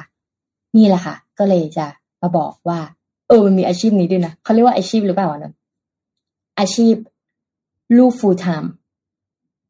นนท์เห็นบทความอันนี้จากจาก BBC เหมือนกัน แล้วตอนอ่านก็แบบอาชีพลูก full time ดูแบบดูดูสบายนะหมายถึงว่าแบบเออสบายอะเป็น full time ลูกวันวันไม่ต้องทำอะไรอะไรเงี้ย แต่ก็เออเออพอได้พี่ฟังพี่อ้อมมาฟังแล้วก็แบบเออก็น่าเป็นห่วงเหมือนกันนะเอาจริงแล้วหมายถึงว่าสมัยก่อนแล้วแม่ก็คิดว่าแบบ คนรุ่นพี่อ้อม รุ่นพี่พี่พี่อ้อมเนี่ยเขาจะคิดว่าคุณพ่อคุณแม่บอกว่าการมีลูกคือการที่ให้ลูกมาดูแลเราใช่ไหมซึ่งที่เราอายุเยอะใช่ป่ะอ่าเนี่ยซึ่งมันก็อาจจะใช่ก็ได้นะแต่นั่นหมายความว่าคุณพ่อคุณแม่ต้องมีเงินนะที่จะเลี้ยงดูลูกอะ ครับ เออ เพราะอะไรปกติเราคิดว่า ลูกต้องไปทำงานเพื่อเอาเงินมาเลี้ยงเรา อ่า ลูกถ้าฉันแก่ตัวไปฉันมีลูกฉันลูกจะต้องมาเลี้ยงฉันอะไรเงี้ยแต่ตอนนี้ไม่กันเลยนะเพ ราะฉันแก่ตัวไป ฉันต้องหาเงินเพื่อให้ลูกมาดูแลฉันอีกทีอาจจะสมองมุมมองมันก็เปลี่ยนไปเนาะหมายถึงว่า มันก็คงต้องเปลี่ยนไปปอาจจะต้องมีการปรับตัวนู่นนี่ต่อไปเรื่อยๆนะครับ ทีนี้พอโลกมันเปลี่ยนไปแบบนี้ แล้วมันมีอะไรหลายอย่างเข้ามาเราก็เลยอยากจะ PR อะไรบางอย่างสักสักเล็กน้อยนะครับ อยากจะมาย้ำกันอีกทีหนึ่งครับ จริง ๆ พี่แท็บเล่าให้ฟังเมื่อวานนี้แล้วล่ะสำหรับคอร์ส AI for everyday productivity นี่นะครับปลุกความ productive เพิ่มเวลาชีวิตด้วย AI นี่เลยครับ ก็เป็นคอร์สที่จะเรียนพร้อมกันวันที่ 26 กรกฎาคมก็คือวันพรุ่งนี้นะครับ ตอน 1 ทุ่มจนถึง 3 ทุ่มครึ่งนะครับ แล้วก็สามารถที่จะเข้ามาฟังย้อนหลังได้ถึง 3 เดือนนะครับ ซึ่งสำหรับใครที่สนใจเนี่ยสามารถที่จะสมัครกันได้แล้ว เพราะว่าอันนี้เป็นโค้งสุดท้ายจริงๆแล้วครบงานงานเนี่ย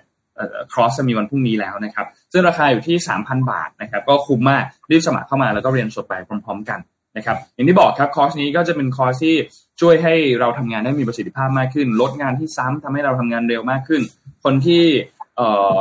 โดดเด่นในยุคที่ AI จะเปลี่ยนแปลงวิธีการชีวิต ในการทำงานของเราไปตลอดการได้เนี่ย ก็จะสามารถที่จะปรับตัวแล้วก็ใช้ชีวิตกับ AI ต่อไปได้นะครับ เพราะฉะนั้นใครที่สนใจเนี่ยสามารถที่จะเข้าไปสมัครกันได้นะครับ ที่ Line Official Account Admission to the Moon ครับแล้วก็ทีมงานแจ้งมาคือในสคริปที่นนมีเนี่ยเขาเขียนว่า ที่นั่งเหลือห้าที่สุดท้ายตอนนี้นะครับ แต่พอเริ่มรายการไปสักพักปุ๊บเนี่ยเขาบอกว่าที่นั่งตอนนี้เหลือเพียงแค่สี่ที่แล้วนะครับ ก็และจะลดลงไปเรื่อยๆอีกนะครับ ใครที่สนใจก็อย่าลืมไปสมัคร แล้วก็เรียนวันพรุ่งนี้ตอนหนึ่งทุ่มตรงนะครับ แล้วก็สามารถที่จะดูย้อนหลังต่อไปได้อีก 3 เดือนเลยนะครับ ก็ฝากตัว AI for everyday productivity ตัวนี้ไปด้วยนะครับชอบเรียนอันนี้ที่สอนโดยบอสนะครับรวิทย์หานุสาหะนะครับ ก็ฝากอันนี้ไว้ด้วยนะครับโอเคพาไปดูข่าว เอ่ออะไรดีพี่อ้อการเมืองอันสุดท้ายแล้วนะครับ ไปดูข่าวการเมืองสุดท้ายแล้ว ก็อัปเดตคร่าวๆกันต่อเพิ่มเติมนิดนึงว่าสถานการณ์ปัจจุบันนี้เป็นอย่างไรกันบ้างนะครับ เมื่อวานนี้เนี่ยหลังจากที่ล่าสุดวันที่สิบเก้าเนาะที่ประชุมมีมติให้การเสนอเนี่ยคือมันมันมันสุดท้ายแล้วเสนอพูดง่ายคือเสนอชื่อพิธาริมเจริญรัตซ้ำไม่ได้นี่เป็นครั้งที่สองเนี่ยนะครับ ซึ่ง เมื่อวานนี้เนี่ยก็ต้องบอกว่ามีการยื่นเรื่องไปที่ผู้ตรวจการนะครับ แล้วสุดท้ายเนี่ยที่ประชุมสภาเนี่ยก็มีมติให้การเสนอชื่อพิธาริมจรรัตให้รัฐสภาพิจารณาเพื่อรับเลือก เป็นนายกรัฐมนตรีรอบที่สองเนี่ยไม่สามารถที่จะทำได้ เนื่องจากขัดกับข้อบังคับใช่ไหมครับ ซึ่งพอยติอันนี้ตกแล้วก็เกิดการถกเถียงกันมากมายครับ มีการพูดคุยกันถึงเรื่องนี้มีคณาจารย์นิติจาก 19 สถาบัน ก็มาจี้รัฐสภาเรื่องของการยกเลิกมติกับใช้ข้อบังคับเนี่ยใหญ่กว่ารัฐธรรมนูญ นะครับมีการถกเถียงกันมากมายนะครับในหมู่ประชาชนทั่วไปในหมู่แวดวงนิติศาสตร์นะครับแล้วก็เป็นที่ทราบกันดีว่าเอมสุดท้ายแล้วเรื่องนี้จะจะเป็นอย่างไรนะครับสุดท้ายวันที่ 21 กรกฎาคมที่ผ่านมา ก็มีสมาชิกรัฐสภา มีประชาชนทั่วไปเนี่ยไปยื่นคำร้องเรียนต่อผู้ตรวจการแผ่นดิน ให้มีการพิจารณาวิจัยในประเด็นนี้นะครับ ซึ่งก็ได้รับมีการรับคำร้องมาเนี่ย 17 คำร้องนะครับ แล้วก็มีหลายเรื่องซึ่ง ประเด็นหลักๆเนี่ยก็มี 2 ประเด็นประเด็นแรกก็คือการกระทำของรัฐสภาที่มีมติไม่ให้มีการเสนอรายชื่อบุคคลที่เพื่อเห็นชอบเป็นนายกรัฐมนตรีเนี่ยเป็นการเสนอยติซ้ำอันเนี้ยขัดกับรัฐธรรมนูญไหมสองคือพวกนี้มีความประสงค์ที่จะให้ผู้ตรวจการแผ่นดินเนี่ยมีการส่งคำขอไปยังศาลรัฐธรรมนูญ เพื่อให้ออกมาตรการหรือวิธีการชั่วคราว เพื่อชะลอการเห็นชอบบุคคลที่จะถูกเสนอชื่อเป็นนายกรัฐมนตรีไว้ชั่วคราวก่อน จนกว่าศาลรัฐธรรมนูญจะมีคำวินิจฉัยนะครับ ซึ่งก็มีการคุยกันแล้วแล้วก็ทราบข่าวสารว่า เนี่ยแหละก็ในวันที่ 27 นี้เนี่ยจะมีการเลือกนายกกันต่อใช่ไหมครับเพราะฉะนั้นอันนี้ก็เลยต้องมาคุยกันว่าสุดท้ายแล้วจะชะลอออกไปก่อนไหมนะครับ แต่อย่างที่บอกครับว่าสุดท้ายแล้วเนี่ยเรื่องก็ถูกส่งไปที่ทางด้านของผู้สารรัฐมนูญแล้วนะครับ ก็น่าสนใจครับว่าว่าจะเอาอย่างไรต่อนะครับ ในประเด็นเรื่องนี้นะครับ ก็น่าจะมีการชะลอเรื่อง การเลือกนายกออกไปก่อนไหมนะครับเราจะรอความชัดเจนอีกทีหนึ่งคิดว่าในภายในวันนี้วันพรุ่งนี้เนี่ยต้องรอความชัดเจนว่าสุดท้ายแล้วเนี่ยจะมีการเลื่อนออกไปหรือเปล่านะครับ แล้วก็อีกอันนึงก็คือทางด้านของคณาจารย์นิติศาสตร์อย่างที่บอกครับ 19 สถาบัน 115 รายชื่อ จากคณะนิติศาสตร์ในหลาย ๆ มหาวิทยาลัยนั่นนะครับ ก็มีการออกแถลงการไม่เห็นด้วยกับการลงมติของรัฐสภาเมื่อวันที่ 19 ที่ผ่านมานะครับ แล้วก็บอกว่ามตินี้เนี่ยไม่ถูก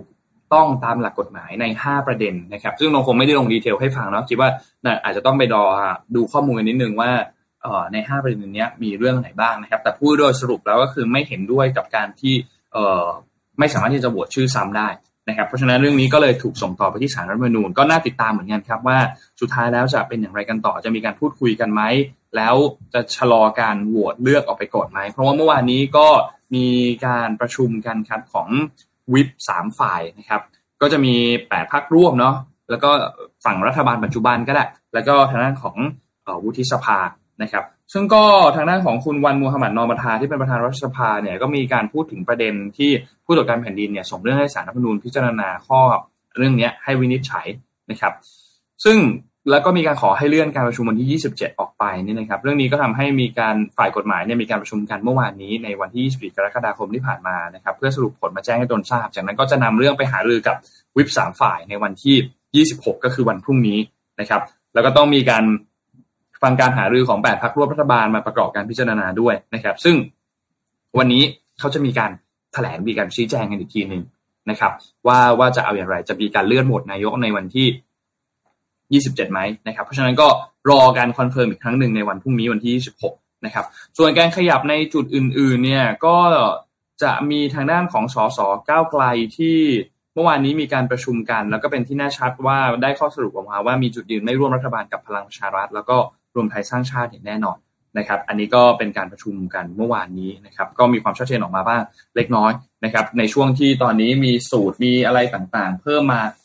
มากมายเหลือเกินถ้าใครได้ติดตามนะครับเมื่อวานนี้เห็นมีบอกว่าร้อยแปดสิบแปด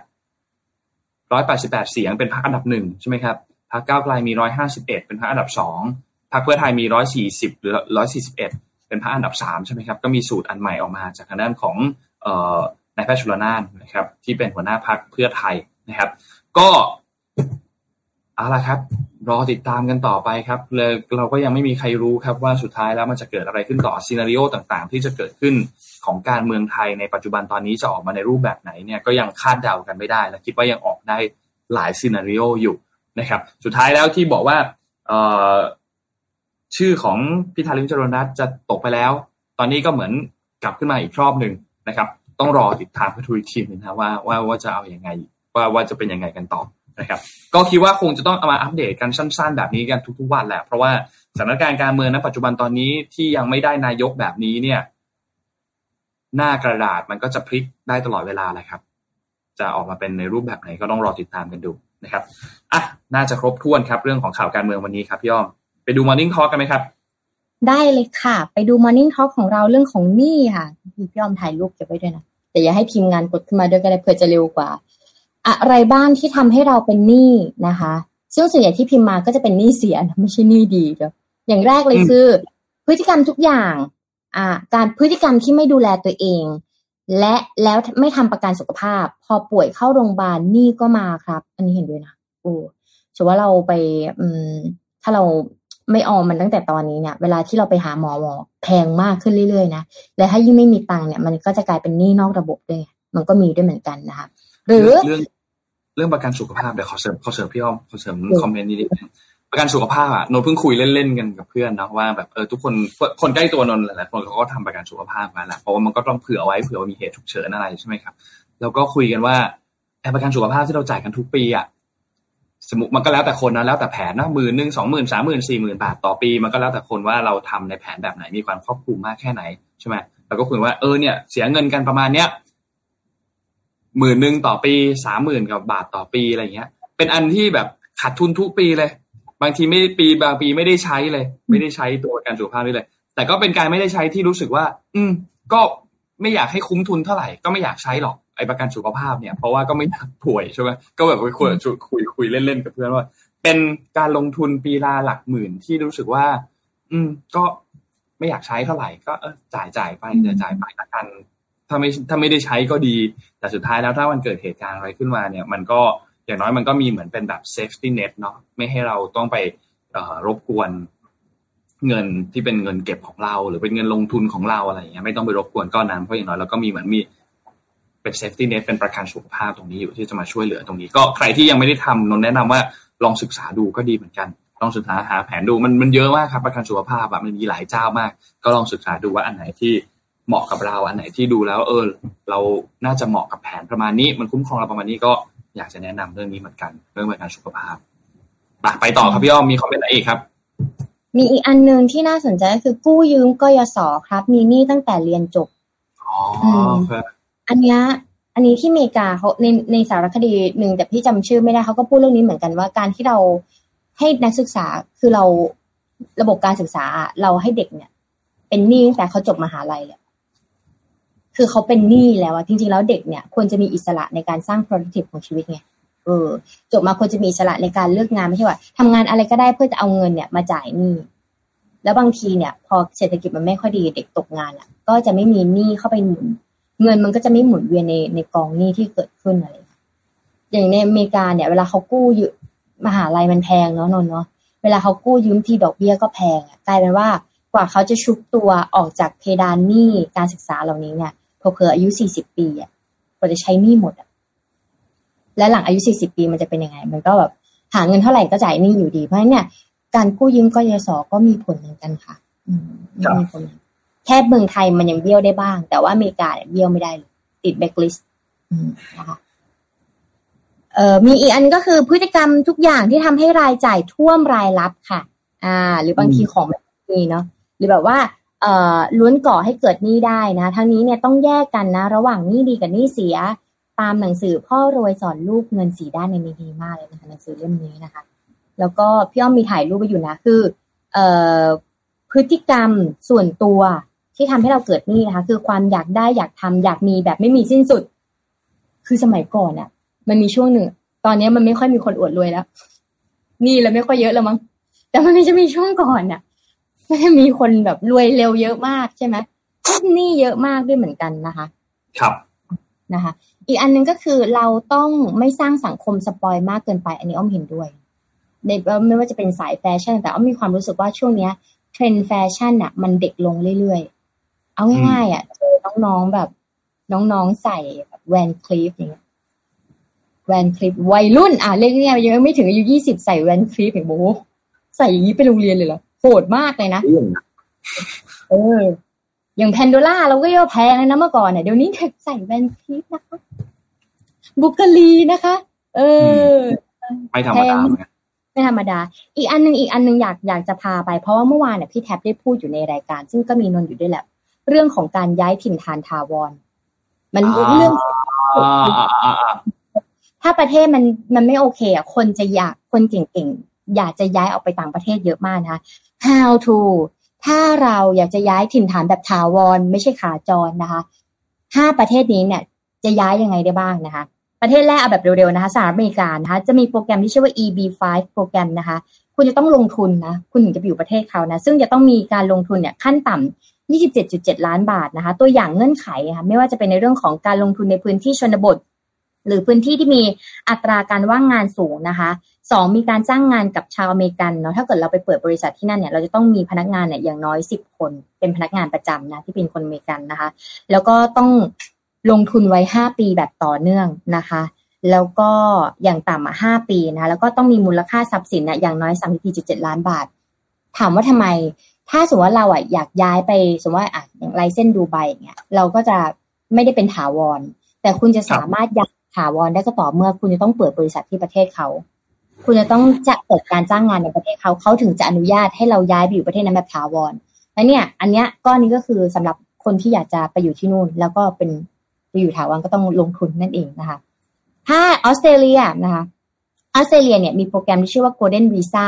คือการลงทุนเนี่ยขั้นต่ำ59.1 ล้านบาทนะคะ ตัวอย่างเงื่อนไขไม่ว่าจะเป็นในเรื่องของการลงทุนในกองทุนของออสเตรเลีย สองการลงทุนที่ไม่ต่ำกว่า 5 ปีเหมือนกันนะคะ แล้วก็พำนักในประเทศเนี่ยอย่างน้อย 2 ปี คุณถึงจะสามารถได้ตัวย้ายถิ่นฐานนั่นเองนะคะ แล้วก็อันที่ประเทศที่ 3 คือสิงคโปร์โอ้โหคุณจะต้องลงทุนขั้นต่ำ262.2 ล้านบาทนะคะ แล้วก็ต้องเริ่มธุรกิจใหม่ ๆ หรือธุรกิจใน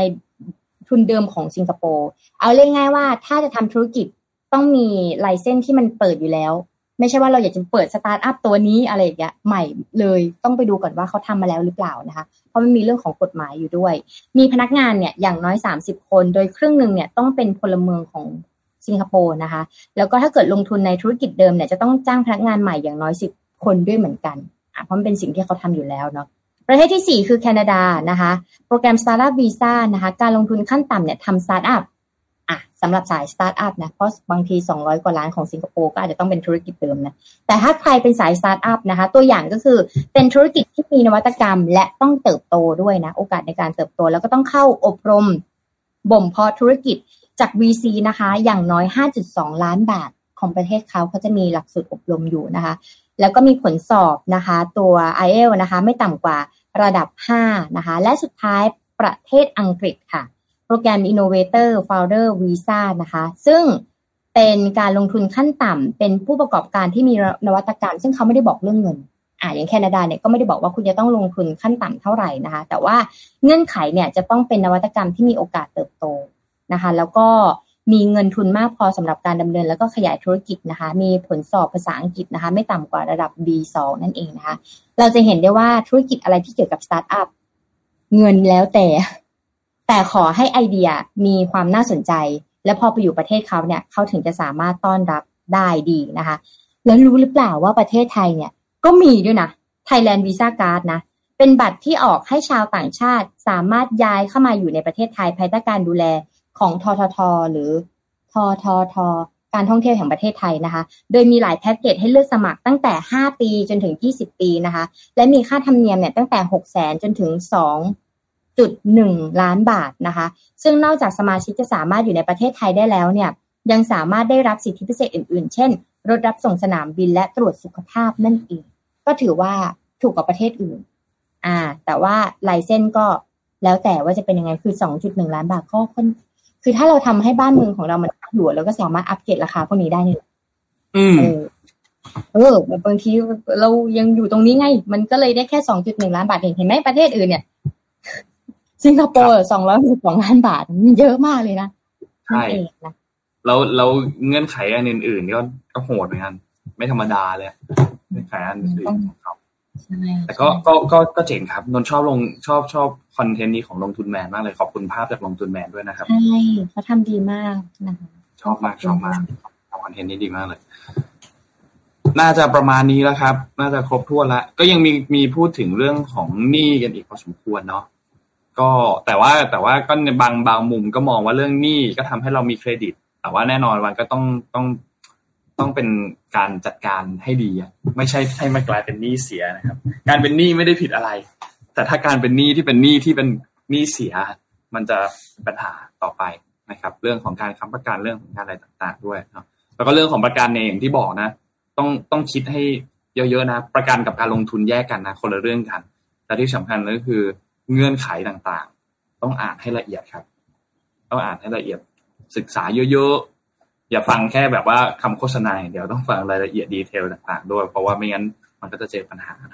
นะครับอะน่าจะประมาณนี้ไหมครับพี่อ้อมวันนี้น่าจะครบถ้วนแล้วครับก็อย่าลืมตัวคอร์สอันนั้นของพี่แท็บนะครับ ทักสมมูลไปก็ได้นะครับ ยังไงทักไปในไลน์แอดของ Mission to the Moon ก็ได้นะครับ ก็จะได้ไปลงเรียนกันวันพรุ่งนี้ นะครับก็เหลือสี่ที่นั่งสุดท้ายกันแล้วก็จะหมดกันแล้วนะครับแล้ววันนี้ขอบคุณสปอนเซอร์หลักของพวกเราทั้งสองเจ้าครับ ขอบคุณ Liberator ครับเทรดเองทำเองทำไมต้องจ่ายค่าคอมนะครับและขอบคุณ Mitsubishi Pajero Sport Elite Edition จุดสตาร์ทความแตกต่างนะครับ แล้วก็ขอบคุณท่านผู้ฟังทุกๆท่านด้วยครับ ที่ติดตาม Mission Daily Report ในเช้าวันนี้นะครับ ก็ขอบคุณทุกคนมากๆนะครับสัปดาห์นี้อย่างที่บอกครับมีวันหยุดหนึ่งวันคือวันศุกร์นะครับ แล้วก็เจอกันวันพรุ่งนี้ครับ วันนี้เราสองคนลาไปก่อนครับ สวัสดีครับ สวัสดีค่ะ Mission Daily Report. Start your day with news you need to know